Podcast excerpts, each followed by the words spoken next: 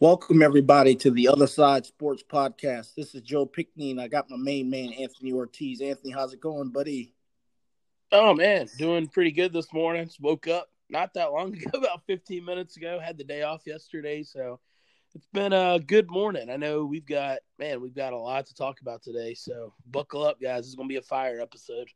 Yeah, absolutely, man. We're uh obviously everybody you know f- who follow us and listen to the pod um, we try to stick to sports, but you know, this has just been a crazy year, and none, nothing uh, to add on top of just the the the craziness, the sadness, the hurt, the pain. Um, you know, last night, late last night, um, I got off from work and I saw a text from my wife and uh, Chadwick Boseman, the Black Panther, um, apparently had stage four cancer and he passed away. And uh, man, just another gut punch to uh, you know to everyone in terms of you know 2020. You know, Kobe, uh, Boseman, what's going on with social justice, racial inequality, uh, the doggone pandemic. It's just crazy, man. It's crazy. So it's been a crazy year. And we normally stick to sports. We'll do a little sports, but we'll just mostly talk about just kind of events that are that are going on in this world once again in the boycott of the NBA. I know Anthony, you know, we exchanged some texts. You I know you got some strong, strong uh some strong, strong uh feelings that you want to get off your chest as well as I do. So fans, just bear with us as we, you know, we have to navigate this stuff, you know, because it's uh it's playing out right before our eyes. So it's still going to be a fun podcast, but it will be very serious, and uh, we just want to lay it out as best as we can. So let's get rolling, buddy.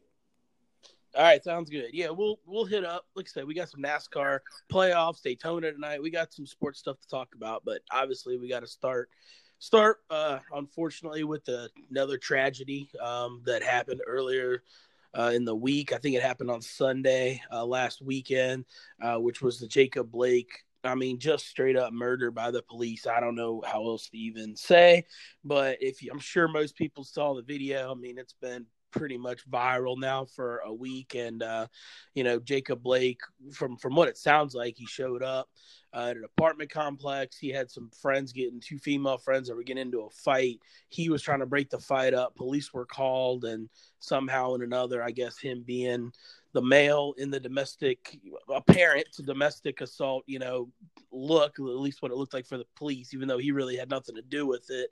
Um, you know, he was you know, thrown to the ground or tried or whatever, and and somehow that ended up him getting seven bullets in his back and unarmed, another unarmed black man, no weapon, no anything, and then of course the police detail starts to come out later in the week.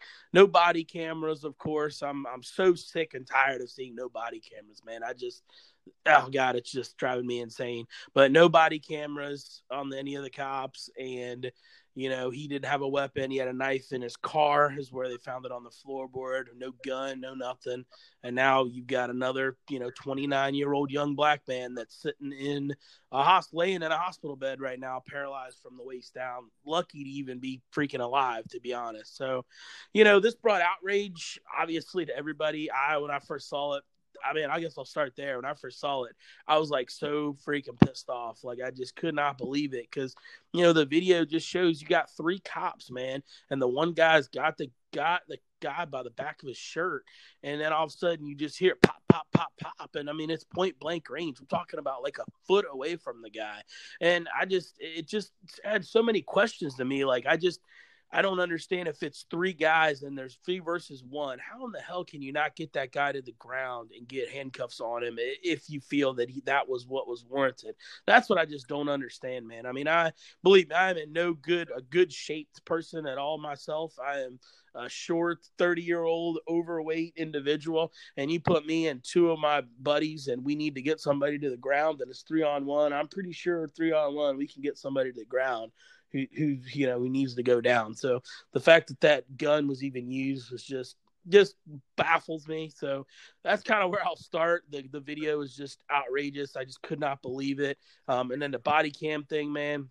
we got to kind of talk about that a little bit. The fact that there's no, uh, it's not mandatory that police carry body cams right now. I mean, after everything that's gone on in the last year to two years, I mean, I'm talking George Floyd, Breonna Taylor, Arbery, and that's just a few. I mean, I, if I had a list, I could go through about 20 of them that's happened in the last few years. Like, how in the hell is body cams not? How is it not mandatory for all precincts? I just have no idea. So I'll just kind of scratch the surface on that, and then I'll kind of let you get your take, Joe because obviously this hits more home to you than it does to me, but it surely pisses me off, you know, pretty bad.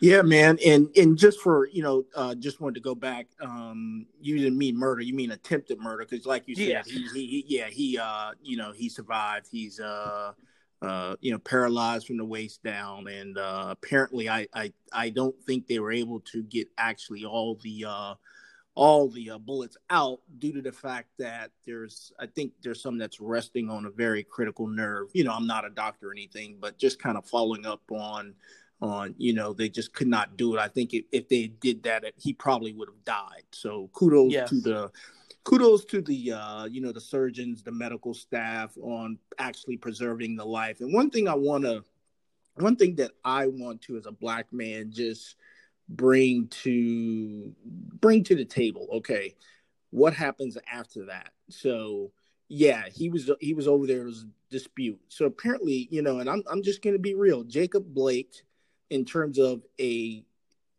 as a normal citizen compared to me and you you know i don't have a criminal background. I don't think you have a criminal background. Nope. but he has Do a criminal, not. yeah he has a criminal background. And and what do they do? They go and start character assassinating him, right?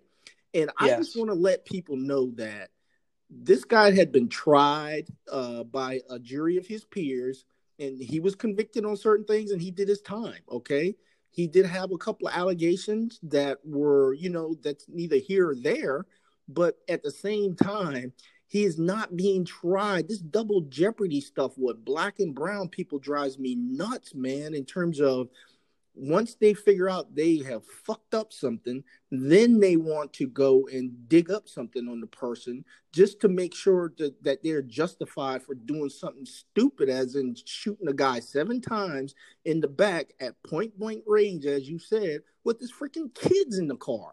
I mean, I'm so sick of that, man. I'm so sick of how they they just they because they they see no other way in terms of somehow we got to justify that. You know, my thing is, you know, my thing is as a black man, if I have, I know a lot of people who have been arrested for doing bad things and they're black.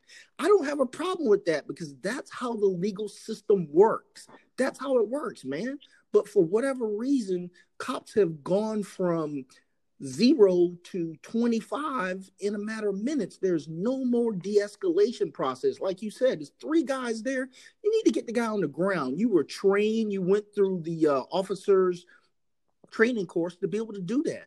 What about the taser? Why couldn't you tase the guy? And they said, well, they tried to tase him, but didn't work. Well, guess what? Tase him again or shoot him in the leg. I'm, I'm just sick of these kill shots, is what I call it, because it was attempted murder. That's all it was, and it did not work. So, man, I'm I'm I'm just over it with all the things that go on when it comes to apprehending or arresting black and brown people. There is a double standard that does not happen to white people. And what happens is we get all these videos that comes out and shows the, just the difference. And yeah, some of the videos you're you know people I'm pretty sure people are editing the videos to to make it seem one way or the other. But the simple fact is there have been too many black and brown people that have been killed, that have been hurt, that have been just just you know not even tried the right the right way in terms of uh the the proper way to apprehend people. I'm sick of it, man. Yeah, I agree with you. And you know, I, I got lot of stuff to piggyback onto there. Uh, first of all, yeah, I, I, agree. Um, you know, a lot of times these killings are for people that, you know, have had a criminal background. But man, these cops are not the judge, the juries, and the executioners out on the streets, right? That's not what their job is to do. So that really just like, you know, irks me. You got a guy that's got a criminal background. That has nothing to do with it. It's about the situation. Um, and then, you know, I, I got to throw this this quote that Charles Barkley said this week because this is how I felt all week, man. And I'm not obviously I'm not African American. I'm I'm Hispanic, but I kind of fit myself into this category. I feel Charles Barkley said, and I quote this. I wrote this down because I thought it was so powerful. He said, he said, "Man, it's just it's sometimes in this country it's exhausting being black." That's what he said this week uh, earlier on on NBA uh, TNT earlier in the week, and and dude, I feel the same way because this week I've been exhausting trying to listening to the other side, you know, where people are trying to justify these murders and attempted murders. It's just freaking exhausting, man. Um, you hit the nail on the head as well. You said one word that I really, really I've been kind of going through all week, and that word is de-escalation. Man, cops' job really need to be to de-escalate these situations. Okay, uh, for a lot of you guys, I don't never talked about it on the pod, so I'm sure a lot of people don't know. But you know, I'm a supervisor for a large warehouse. That's kind of what I do as my nine to five job, even though it's not nine to five. It's more of a night shift. And as a supervisor who leads 25, 30 people, de-escalation training is something that I go through twice a year with a somebody who's you know in that is like a pro in that role they come in and they do de-escalation training with us. And i'm not out on the streets dealing with you know the community. I'm dealing with a small group of individual in a private setting. So the fact that these cops don't aren't masters of de-escalation it's just sad man. It really is sad. And and you're right man. They always go for the shoot to kill and i can't stand that either. That's something that really needs to be addressed. Um I don't know if it's like I'll be honest, and I hate to say this too because my father was military, but I do think sometimes that we get the military guys into the police, and it's not the right it's not the right fit because in the military you are shot to sh- taught to shoot to kill. Well, you know, here in America, when we're going against civilians, I don't shoot to kill is not the right option.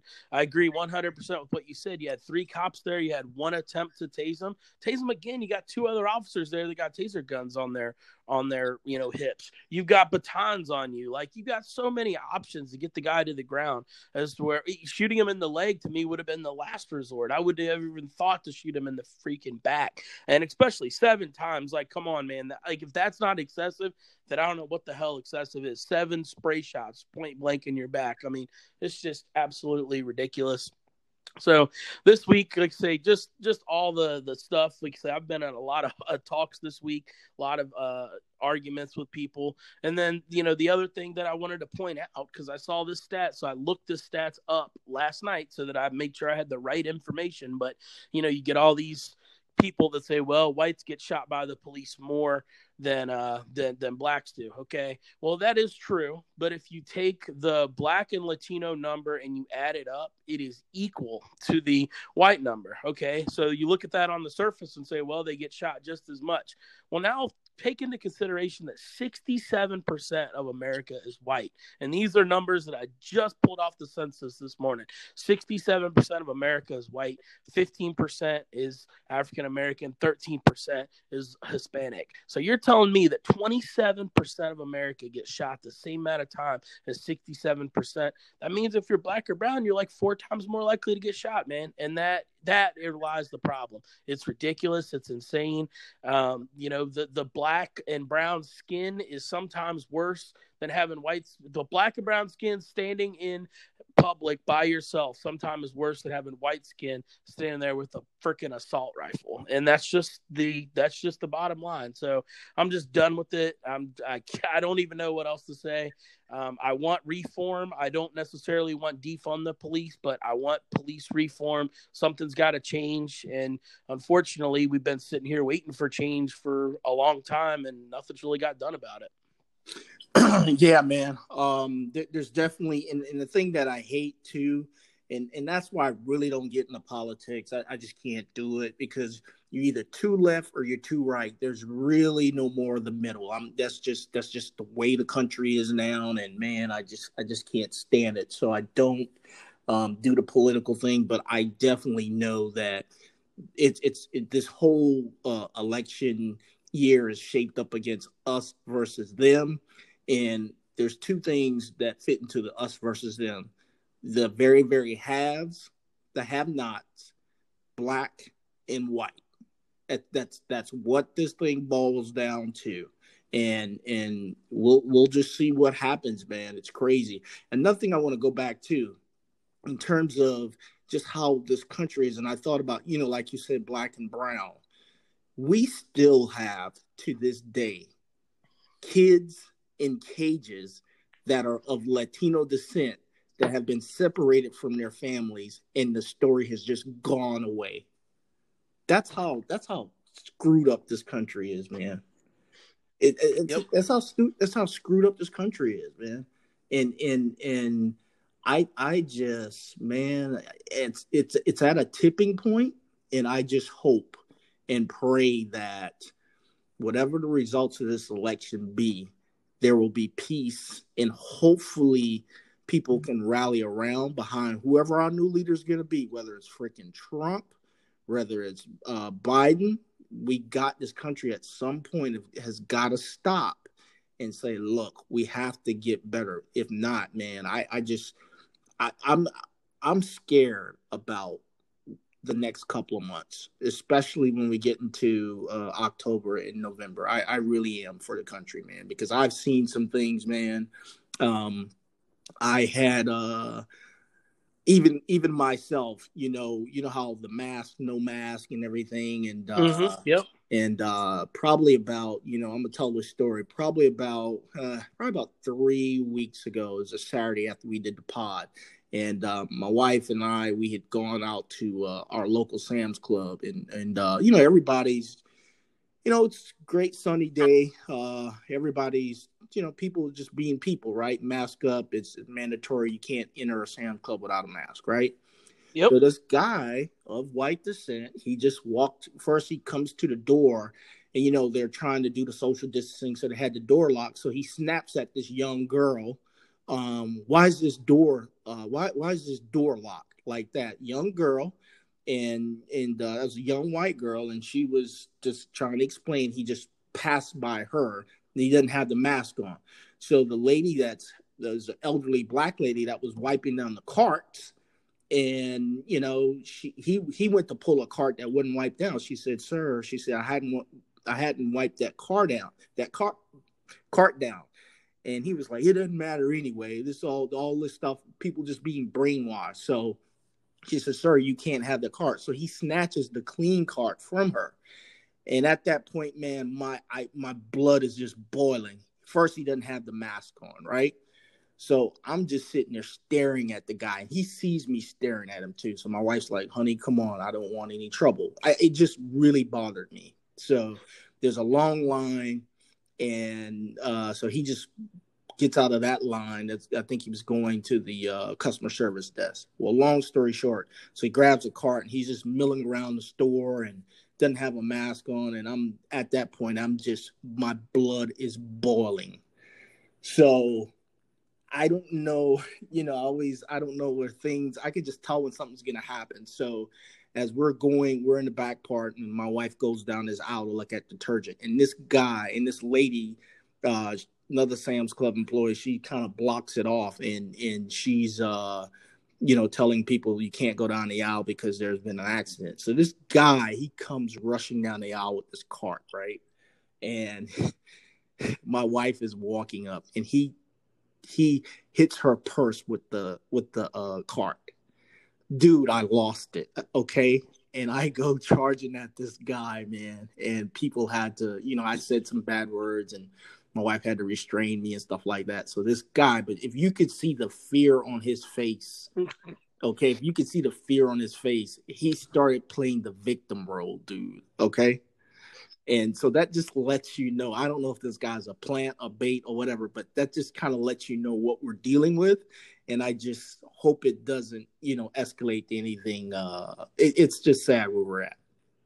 Nah, man. Yeah, it's a great story. And I'm sure we've all kind of experienced the quote unquote anti maskers where we're kind of from. So it's been, it's been, you know, and crazy couple of weeks, and now more conspiracies are coming out more than ever. So it's just it's been a wild time, but yeah, man, you know, Doc Rivers, I got to give him credit, you know, before we kind of end on this subject and try to get to sports. But Doc Rivers, I got to give him credit for what he said because he kind of branched out. If anybody hasn't seen Doc Rivers' speech, I, you know, I can't even paraphrase it because it was so strong. But I definitely urge you to get on YouTube and and get on there and look at it because it was great. Um, the only pos- uh, negatives that I have about that speech, kind of not to go too political here, but you know, Doc Rivers does come out twice in his speech and says, "Look, the only way we're going to change this is if you go out and vote."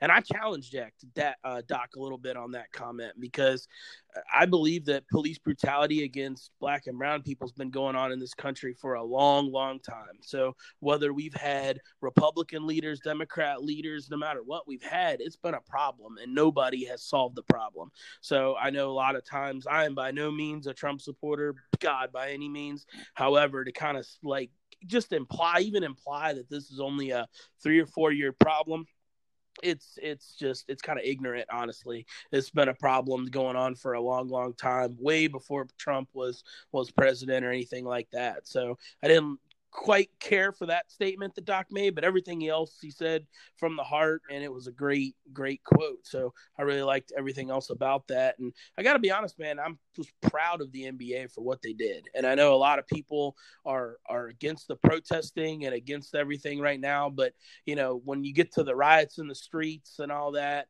you know I'm not a hundred percent condoning that stuff, but I did have a uh, a, African American friend of mine who told me a great quote this week, and and he kind of he said this is how I kind of uh, view those riots in the streets. He said you can't appreciate Martin Luther King Jr. unless we had Malcolm X. Said you wouldn't have appreciated Martin Luther King as much uh, with his peaceful if unless we had Malcolm X who went a little bit more to the extreme. And that quote kind of like really opened my eyes, and I kind of really get it now with the riots. So that's kind of the quote I've been using to everybody that tells me about the riots, and it kind of makes you know really kind of puts everything into perspective. But the NBA to boycott playoff games like they did Wednesday, Thursday, Friday.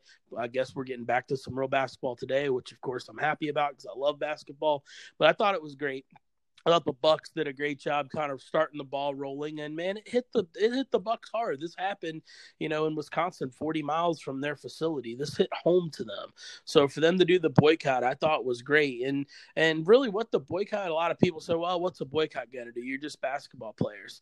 You know, these owners of these teams, they do not have any problem going to these city uh, mayors and elected officials and say, hey, we need a new arena. Let's do this. Let's do this to generate revenue for the city. So now all these players are just asking for is like, hey, you know, my billionaire owner, when you go and have these conversations with these mayors and city elected officials and whoever, you know, can you start getting a little plan together maybe on police reform so that we don't see this stuff happening? That's really all they're asking for. And I think boycotting the games was a, a great way to kind kind of send the message. And I think it did hit the owners a little bit hard. And I just, I hope and pray these players, man, they've got a platform and they're using it. And these owners got deep, deep pockets and they've already got those relationships with these you know mayors governors elected officials. And it's just it's time that the sports I, I don't want just be sports to change it obviously but it's time that sports and especially sports owners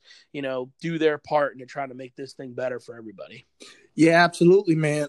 Chris broussard brought up a he brought up a he, he gave a wonderful uh comparison to just the power of ownerships in in, in, in the reach of these billionaires.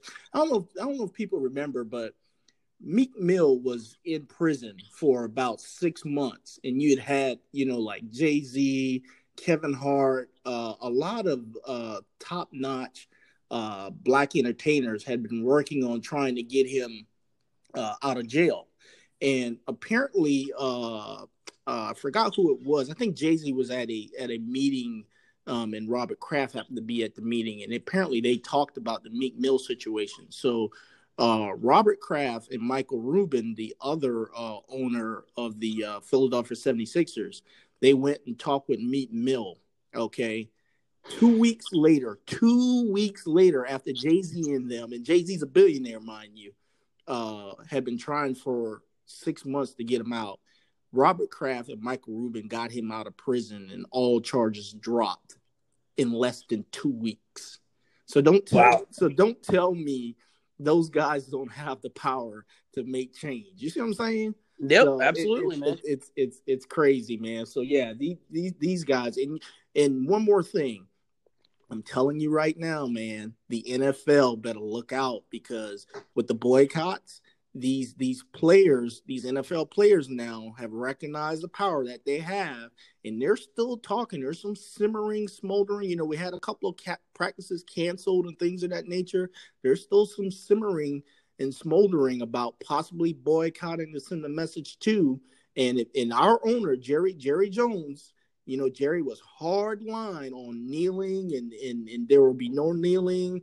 Everybody will be total line, hand over heart for the Cowboys, or they won't be in the uniform.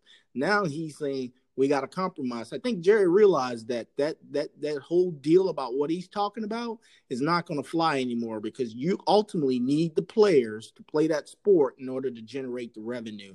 And I just think now they got to get out in front of this, or the NFL is going to have that issue too. Yeah, totally agree. Um, I think the NFL, because the NFL doesn't start for another three weeks, I think that the Players Association, the owners, the players, everything will come together. And to be honest, I don't anticipate boycotting. I know that I've seen where some players might boycott, um, but I think that with the compromise together, they're going to do something. Don't get me wrong; they're going to do something. Um, but yeah, you're right. The NFL's got to get in front of it, get with the players, and see exactly what they want to do. I think they should do some kind of protest before the game, or or you know they got to do something strong because especially that Thursday night game where the Chiefs uh, are opening up. I can't even remember who they open up against, man. But they open up in like two weeks on a Thursday night in primetime TV. You know, there's going to be millions of people watching that game. So I think that they definitely could do something big, and I definitely look for it. And like I say, man, I can. I'm happy for these guys to use their voice and go out there and do it because it it really does make a difference, and they have a lot more power than what people give them credit for.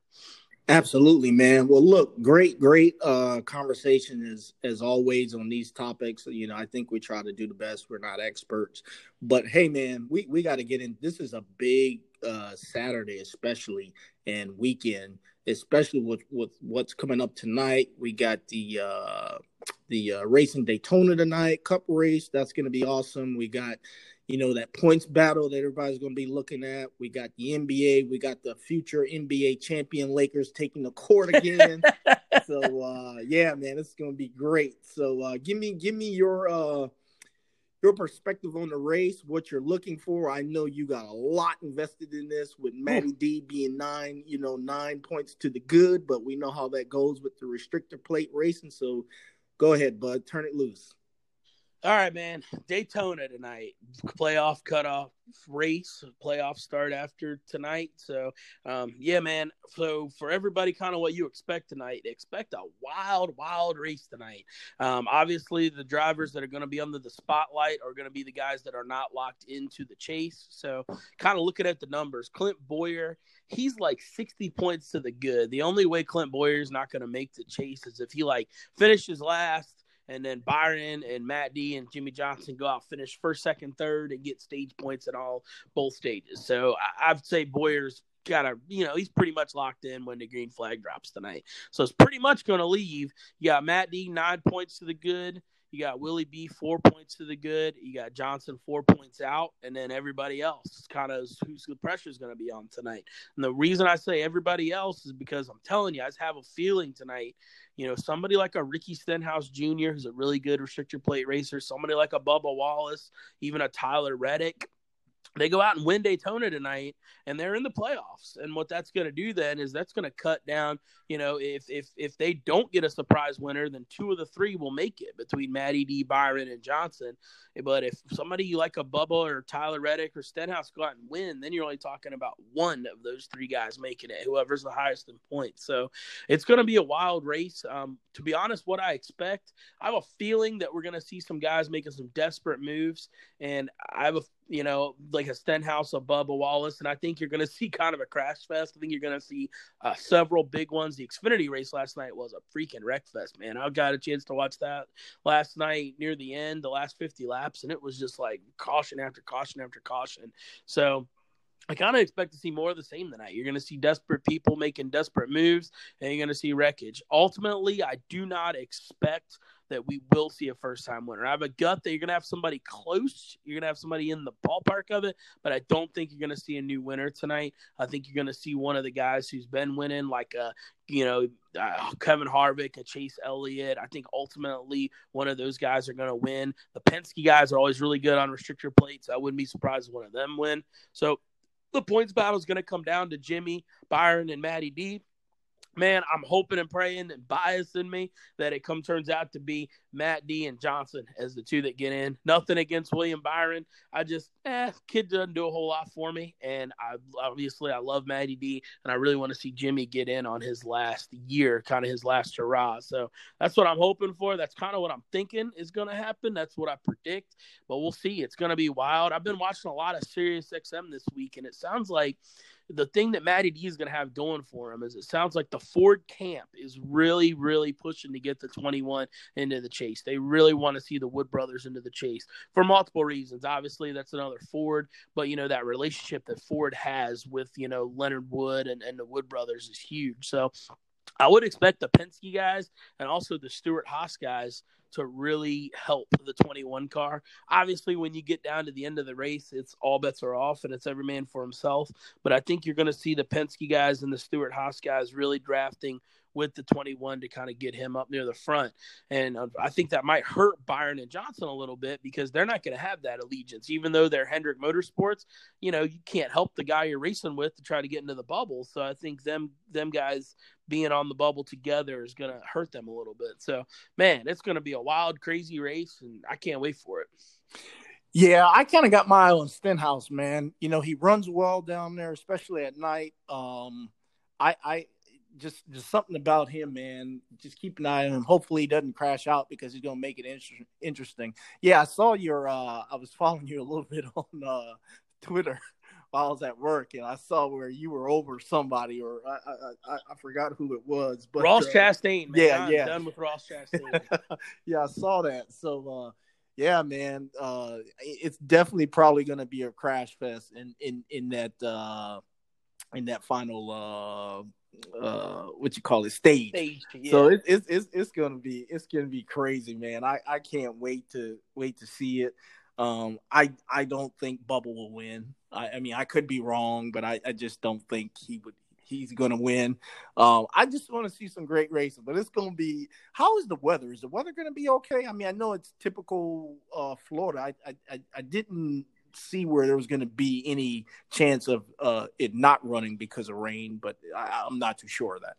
Yeah, so the best we can kind of ask for for uh, August in Daytona, um, it looks like it's like going to rain during the day. You got like a 60, 70% chance of rain. And then after sundown, about you know after the evening time, I should say about six o'clock, it drops down to like twenty percent. So okay, you know, good. considering it's an eight o'clock start time, even if it stops raining about five five thirty, that's give them plenty of time to have the track dry and ready to race. You know, on a scheduled time. So best you can kind of hope for Daytona. You know, there's always a chance of a pop up shower here or there, but yeah, I hope weather's not an issue.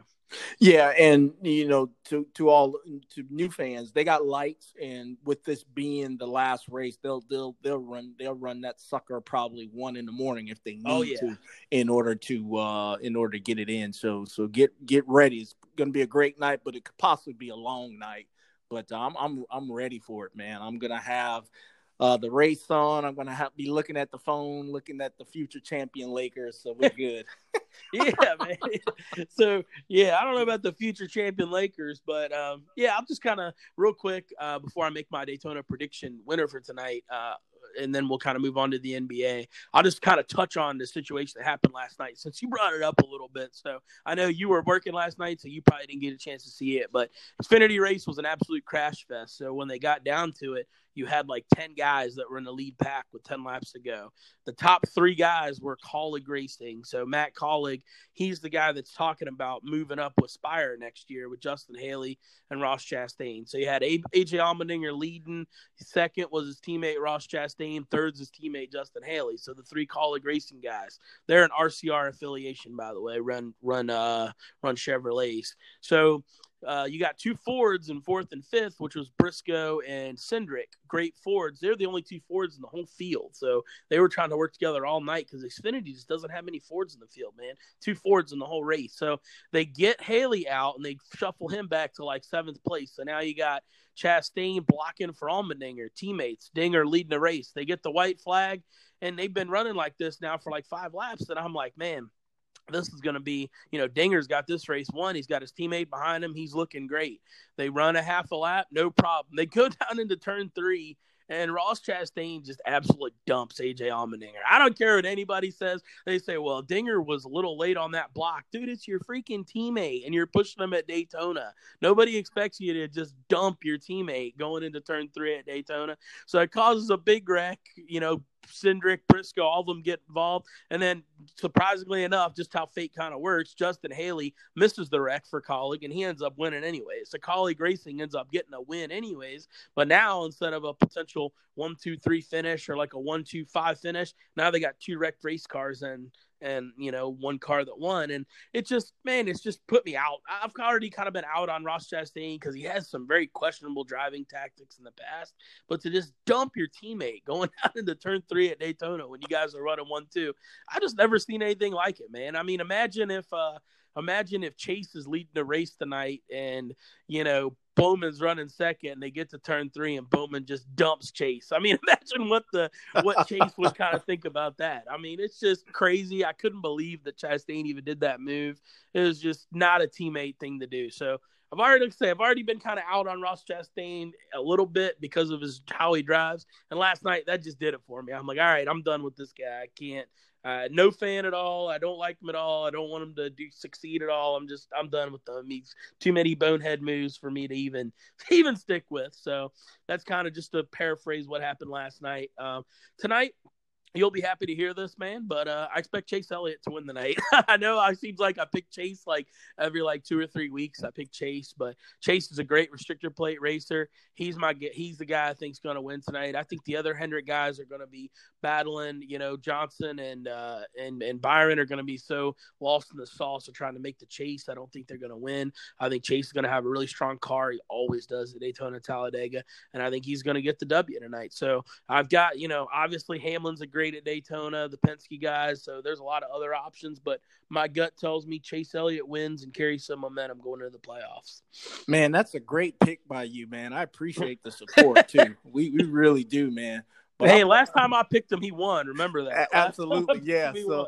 and then I went in the opposite direction. So I'm going in the opposite direction again, and uh, I'm going to pick Denny Hamlin. I know people get tired of Denny winning, but uh, just Denny's excellent at uh, Daytona, and uh, I, I, I think he's the Pied Piper man. Oh man, he, he's excellent, man. So I think Denny's gonna win, but I think it's just gonna be a wild, wild race, man. And uh, I, I, you know, I'm looking forward to it. Tell you that. So I'm I'm definitely gonna have that up on the uh, on the big screen and and just sit back and and and enjoy this uh this this afternoon of sports, man. Good stuff, brother. Good stuff.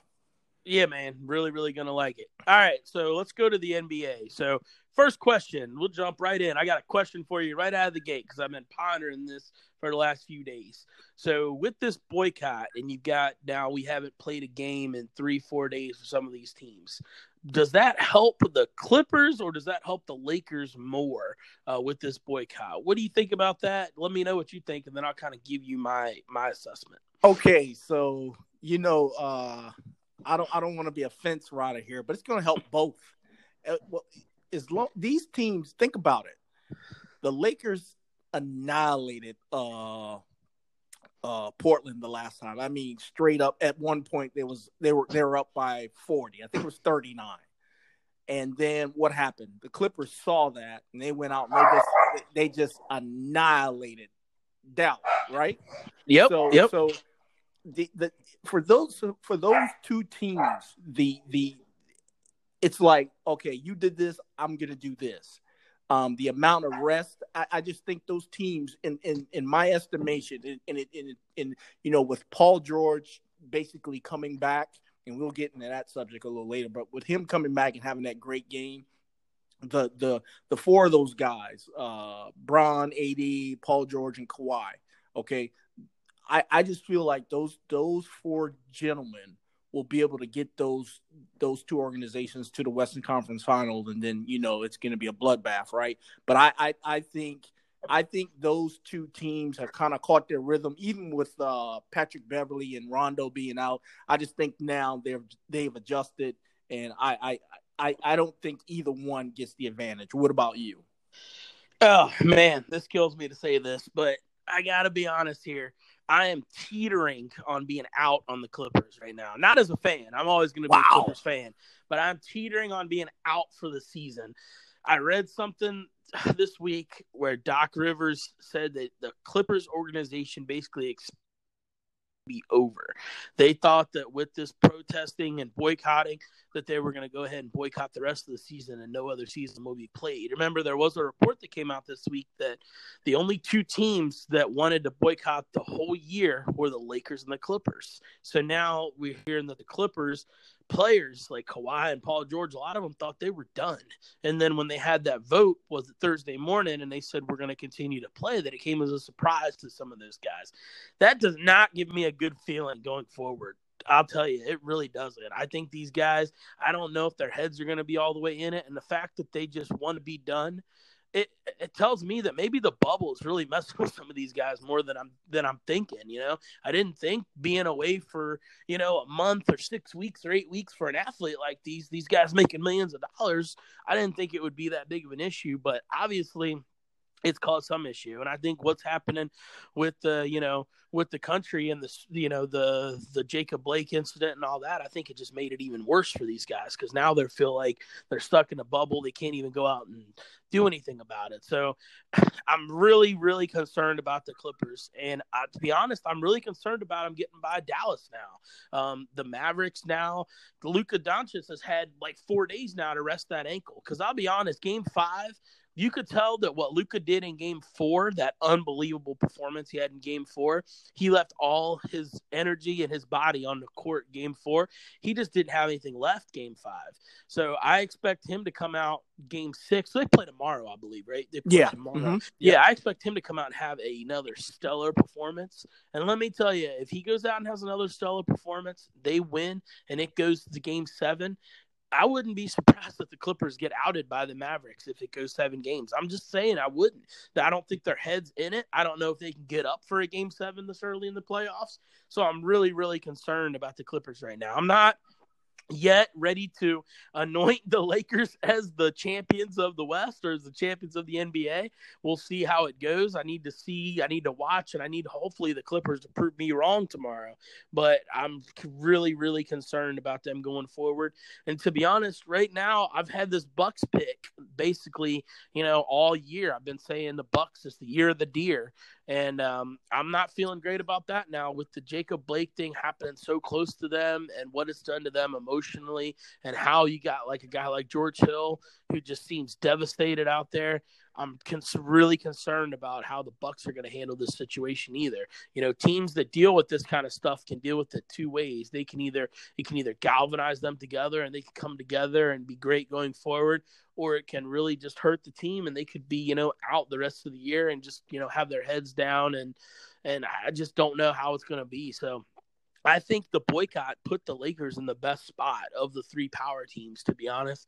And we'll just kind of see how it goes going forward. But yeah, put uh, put me this weekend, man. I'm gonna be on high stress alert between the Matty D racing tonight at Daytona and then the Clippers playing tomorrow. I, it's gonna be a stressful weekend for me on the sports front. Yeah, the only thing that I'm there's two things I'm worried about with the Clippers, and and the the first thing is, man, um, if you watch it, you know, people were pointing out their antics. You know, Morris with the Uh, looks like you can't really prove it, but stepping on Luka's ankle. Uh, you had Patrick Beverley over there on the bench just being a pest and laughing at Kid Gilchrist because he couldn't shoot, and you had Trez kind of joining in. And what I heard was I was listening to local LA radio that Kawhi is a little bit getting a little bit fed up with some of the antics. He's just one of those let's go out there and play guys. You know what I'm saying? And yep. so I'm hearing that he just got a little frustrated with that. He's got a little frustrated with some of the lineups as far as Doc and Reggie Jackson. Reggie Jackson's just a freaking liability. I'm sorry. He can score, man, but what Kawhi's looking for is that cohesion on defense and things of that nature. Um, so so I'm I'm that's I'm a little concerned about that, and I'm a little concerned at some point either they're going to put Pat Bev out because I, I, from what I'm hearing, the calf is not getting better. You follow me? So yep. they're going to need Patrick Beverley in round two, no less than round three. You follow me? Absolutely. So, so, so I'm a little worried there. Kawhi, I'm not worried about. I'm, I'm just not. Kawhi is a robot. He's a machine, man. You know, so he's he's gonna be there. But I just think that when the rubber meets the road, and you know, we kind of talked about Paul George a little bit, and the thing where he said was depressed, and I kind of thought about it a little bit, and and uh, you, you know, so I'm not going to bag on him because I don't know. I've I've just never heard of Paul George ever having to deal with that, and I I would I would just I just hope that because just like I said, um, when he started talking about anxiety, you know, I shared with you that my daughter deals with anxiety, and I just felt like, you know, Paul George has just said a lot of crazy things. You know, when when he left, uh, when he you know joined Russ in Oklahoma, he said he's going to be there forever, and then when he left, you know, just he's all over the map, man. So. I'm, I'm going to give him the benefit of the doubt, but at the same time, too, the Kip, the Clippers play a lot of ISO ball too, man. The ball just sticks; it doesn't necessarily move. And man, when you can, the one thing about a Frank Vogel defensive team, man, when Frank Vogel has time to prepare, I mean, if you look at the Blazers, the Blazers went from being, and I know they were playing those play-in games, but they went from being the number one offense to basically the second to last offense. And I know Dame's injury and stuff like that, but I'm just that's where I'm a little concerned with, man, in terms of the Clippers. The Lakers, uh, just like I said, if the Lakers shoot, if the Lakers shoot, I feel like there's nobody can beat them. I, I really do, man. I really do. So Clippers, Lakers, I still think it's going to be the Western Conference Finals, and I'm still going to go with whoever comes out of that. I just think that they'll beat Milwaukee.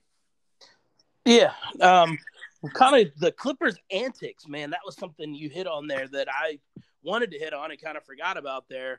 Yeah, that has really has me concerned as well. And it started back in Game Four.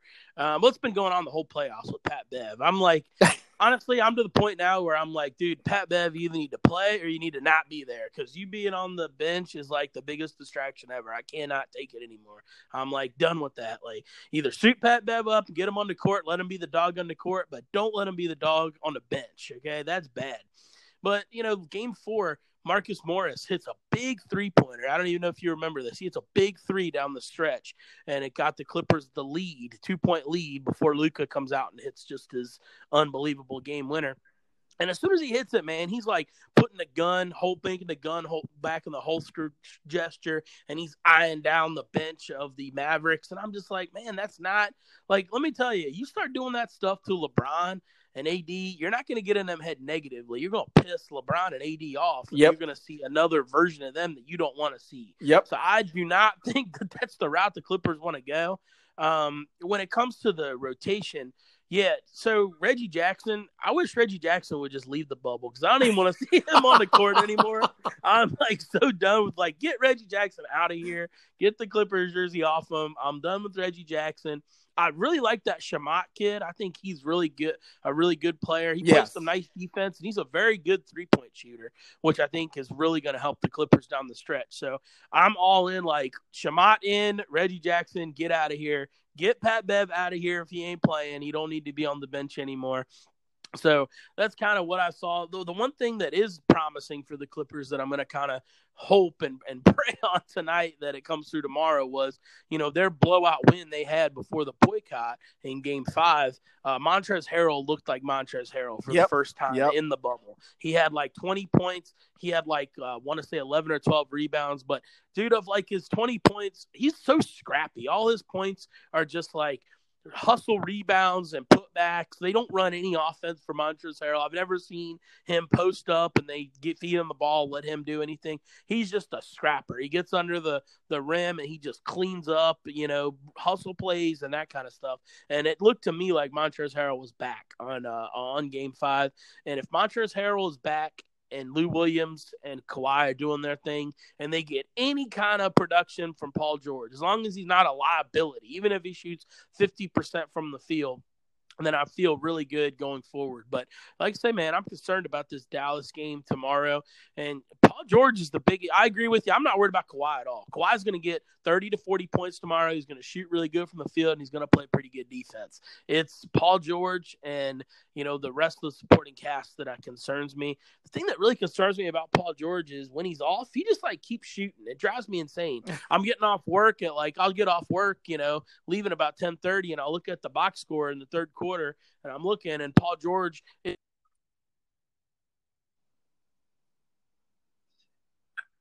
two of 13 from the field. I'm like, okay, if you don't have it, stop shooting. You don't have to consistently shoot all the time. So that it kind of gets me, you know, just kills me. But yeah, man, going, I say I'm I'm on high alert tomorrow, so we'll see how it goes. But ultimately, I really want it to be the Lakers and the Clippers in the finals. That's what I want to happen. I want it to be Lakers, Clippers, Clippers in the finals for the Western Conference. I want both teams to be fully healthy because I want to scrap. I want them to scrap. I want to have these great conversations with you. I want to get in gift wars with you like we did the other day, and uh, I, I think it's going to be a lot of fun. And ultimately, that's what I hope happens. Yeah, man. Yeah, yeah, yeah. I, I actually want both teams to close out so they can get that rest, so we can get to the. uh I just don't want, uh, you know, the bubble's already crazy. I just don't want. um I just don't want the us to be robbed of that that rightful battle because that's what it was going to be anyway. So so I'm actually wanting both teams to win. But man, yeah, if the Clippers do lose tomorrow, man, oh my God, all bets are off. So let's let's hope they win and, and close it out, bro. And I think Kawhi won't allow them to lose. So I think we'll I think we'll be fine there. Um, uh, one more thing I want to say about the NBA in terms of the, the, the boycott, really quick. I just think that you started hearing the thing that I don't like is you started hearing like the boycott was great and then the the you know the sports shows they they didn't really have anything to talk about so then they started talking about the the actual you know things started leaking about you know what actually went on and things of that nature. I, I hate that type of stuff, man. They anytime you have a boycott or you do something and you got so many strong type A alpha guys, there's gonna be conflict. There's gonna be there's going to be disagreements. That's what it's about, right? So yes. for them to keep amplifying and make it seem like, well, LeBron did this, Kawhi did this, everybody was mad at the Bucks. Uh, so what, man? I mean, those are just the and I, I get it. Those debate shows, they have to do that. They have to keep content going, but just gets a little. Sometimes it gets a little tiring, you know. Yeah, and I I think you know the Bucks. I really liked what the Bucks did. I do, you know, from a perspective, it would have been cool if they would have gave Orlando the heads up before the game that they were going to do that. But I think they didn't do that because they wanted it to be a total shock to everybody. They wanted it yeah, to be a shocking yeah. thing that nobody saw coming. And man, the Bucks are boycotting. Like the the, the reports didn't come out until ten minutes before tip off that man, it's 10 minutes pre kick tip off and the Bucks still ain't hit the court yet. Like, what's going on? And then you start to hear in the report. So it would have been cool if they would have let the Magic know, but I understand why they didn't. I sent you a text the other day and told you, hey man, watch this Mets Marlins how they did it, and I loved what they did on Thursday. Night. Yeah, night. that was awesome. Yeah, they did. They came out like they were ready to play the game. Ump says play ball. All the players put their gloves down, bat, everything down. They 42 second pause to commemorate Jackie Robinson, and then they they leave. They all we got together and leave, and so it's like, hey, we're starting, and then nope, nope, these guys they're done with it. So I thought that was a great boycott, and you know, sadly enough, man, yesterday was Jackie Robinson Day for the Major League Baseball. So, you know, for everything to happen this week, and then you got Jackie Robinson Day yesterday was kind of kind of rough that all this kind of happens the week of Jackie Robinson Day. So, but yeah, it's um hopefully I, hope these players continue to do their own kind of protesting. I hope, you know, me as a sports fan, I want to see them play just because I'm I'm biased on that. I want to watch them, but you know, if anybody else decides to do any boycotts, I'm down 100% with the cause. But ultimately, I do want to see them play. So let them, you know, speak out and do what they they want to do against this. Um, honestly, we didn't even touch about this man, but I'm really really interested to see what NASCAR does tonight before the race. Um, NASCAR's not going to boycott; these drivers won't boycott the race. Bubba Wallace already came out and said they're not going to do that.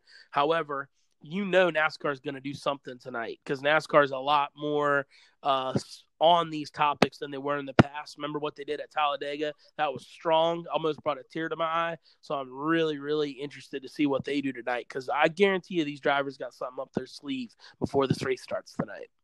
Hey, dude, man. When Bubba Wallace put that tweet out, he was skewered, man. Oh my goodness. I went to the mentions, man, and I was like, "Oh my goodness!" I just don't see it, it's it's the, just the the total heel turn on some of the fans towards Bubba. is unbelievable, man. When I saw that tweet, I was like, "Oh, let me just go check the mentions." When I checked the mentions, I just got off, man. But it was just like, wow, you know. Yeah, don't check the mentions, man. Don't read the comments. That's my new. That's my new. You know how uh, what's his name says, "Don't hit send." Ah, was it uh Herm Herm Edwards always? Yeah. Says, don't hit send. Well, mine is don't read the comments. When I see that kind of stuff, I just I don't even open it. I look at it on my news feed and I just keep scrolling. I don't read comments. There you go. There you go. It's pretty funny, man. But look, man, let's get let's talk a little NFL, man. Um, I'll tell you what, man once again, I've fallen into that trap about our Cowboys. It looks like we've got a solid team behind us, man. And I keep seeing the videos of this kid, Trevon Diggs, uh, almost making interceptions, shutting down receivers, man. Him and CeeDee Lamb have just been battling, and it's been neck and neck. I'm so excited about our Cowboys, man. I just you know, Dak. I know people keep pe- people keep getting it, it's, it's pretty funny. Dave Helman brought up a, a good point.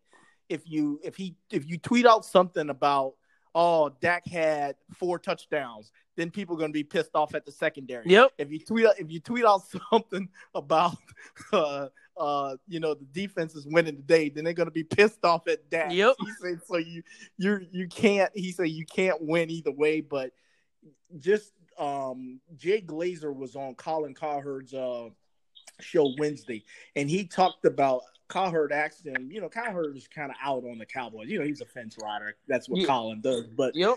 he asked Jay what was the difference between Cowboys camp uh, this year as compared to last year. And and Jay was up front, man. Jay said, you know, hey, uh, McCarthy's a grunt, and those guys have got kind of gotten back to the Jimmy Johnson days of, of training camps and and he says just grunt work. You know, it's it's a total different team, the physicality, things of that nature. He did say, and, and Glazer say, look, I'm not bashing Jason Garrett. Uh, he said I'm not. He said Jason's a good friend of mine. He says, but you know, Jason's, you know, at the 10 years has gotten stale, things of that nature. And he said at that point, he felt like Jason was just such an intellect that he feels Jason is a, should be a, a front office guy, you know, that's just how it goes. And, um, but he said that, he, he said that Dallas is on the come up and he's very excited about, um, you, you know, what, what's in store for uh, the Cowboys this year. Yeah, man. Yeah, I love watching this stuff from practice. Yeah, Trevon Diggs might actually be the difference maker of this team because that is the one area that I am I'll be honest though, it's a slight concern. It's not even a major concern, but the one area I'm slightly concerned with is cornerback. Um, I'm, I'm i like Anthony Brown. I think he's a good cornerback. I'm I, the losing Byron Jones is going to hurt the secondary a little bit. I mean, Byron Jones is a really good corner for us for the last few years.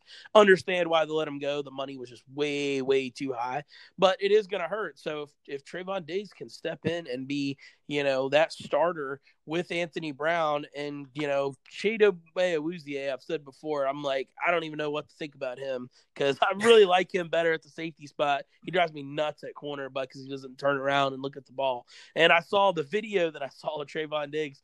Exactly, he did exactly what Awuzie does not do. The ball's on the way. He turns around. He's in perfect position. he swats the ball down. I'm like, man, maybe Awuzie can take a picture of that and maybe learn how to do that himself. Awuzie's got all the tools. He just, you know, hopefully comes into it this year. So, yeah, I'm really, really excited for that team this year and looking at it, man, I did a little bit of looking in the NFC. I uh, wanted to kind of, I knew we were going to talk some football, so I kind of looked at the NFC yesterday. And I'll be honest, NFC's got a lot of good teams, but they don't have, I don't believe they have a lot of great teams in the NFC this year. So I really believe that the NFC is up for the taking for the Cowboys. If you look at the East, the only team in the East that I think is even going to compete with Dallas is going to be Philadelphia. But I'm still not not uh, sold on Philadelphia. I still think that the Jalen Hurts draft pick is gonna just. I think that's gonna bite that locker room, you know, going forward. I mean, Carson Wentz has got to feel a certain kind of way knowing they spent a second round pick on Jalen Hurts. So, I'm I'm kind of thinking that Philly's gonna be more of an eight and eight squad this year, and obviously I don't expect New York or Washington to do much of anything. So I think the NFC East is up for the taking, and I really think we can get 11, 12 wins. Um, the NFC South is absolutely stacked, but they're going to beat each other up. Week one, if you look at the schedule, because I was kind of looking at that too.